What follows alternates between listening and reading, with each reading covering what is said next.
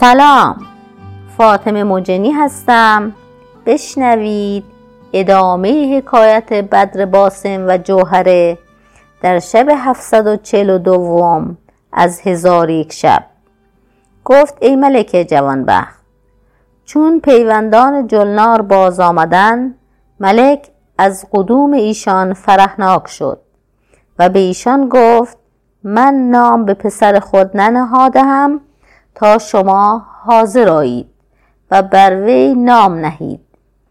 ایشان پسر را بدر باسم نام نهادند. پس از آن پسر را به خالوی او صالح بنمودند. صالح او را گرفته از میان ایشان برخاست و به چپ و راست قصر همی رفت تا اینکه از قصر به در آمد. و به دریا اندر شد و همی رفت تا از چشم ملک پنهان گشت. ملک چون این حالت بدید بگریست. جلنار گفت ای ملک از بهر پسر ملول مباش که من او را بیش از تو دوست دارم. و از دریا بر او اندیشه مکن که برادرم همین ساعت او را باز آورد. ساعتی نرفت که دریا به موج آمد. برادر جلنار بیرون آمد و پسر را سالم باز آورد و روی به ملک کرده به او گفت شاید تو به پسر خود بترسیدی.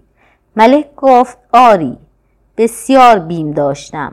صالح گفت ای ملک من او را برده کهلی که در نزد ماست به چشمان او بکشیدم و نامهایی که در خاتم سلیمان علیه السلام نقش گشته بر او بخواندم.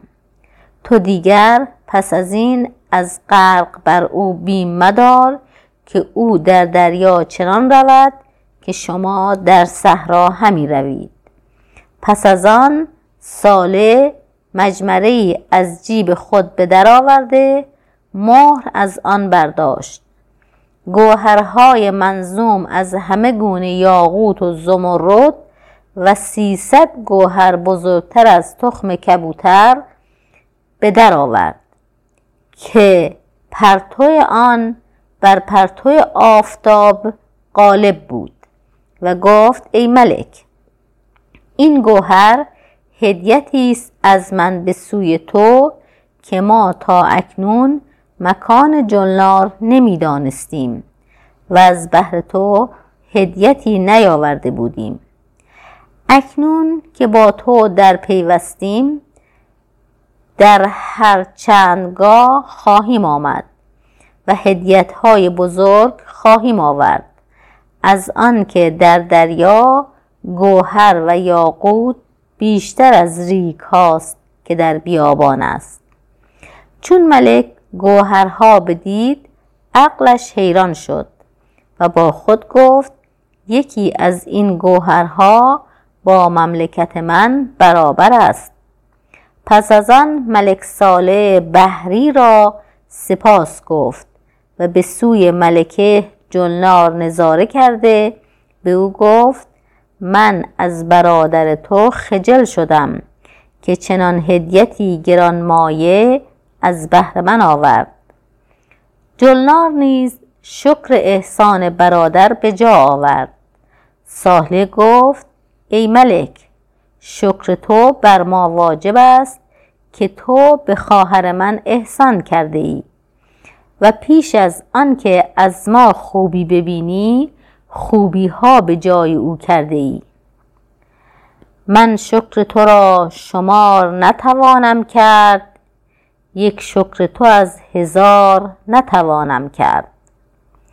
پس از آن بر پای خاسته گفت ای ملک اگر ما سالها در خدمت تو باشیم پاداش احسان تو نتوانیم به جا آورد.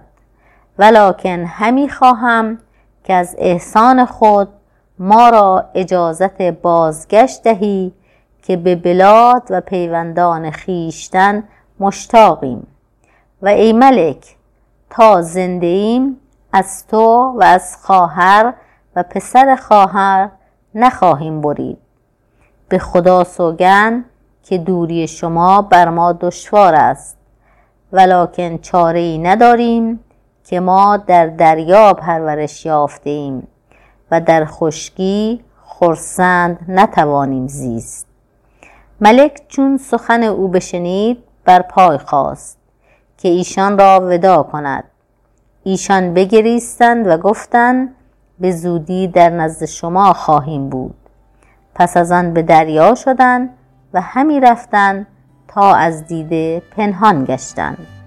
چون قصه به دینجا رسید بامداد شد و شهرزاد لب از داستان فرو بست.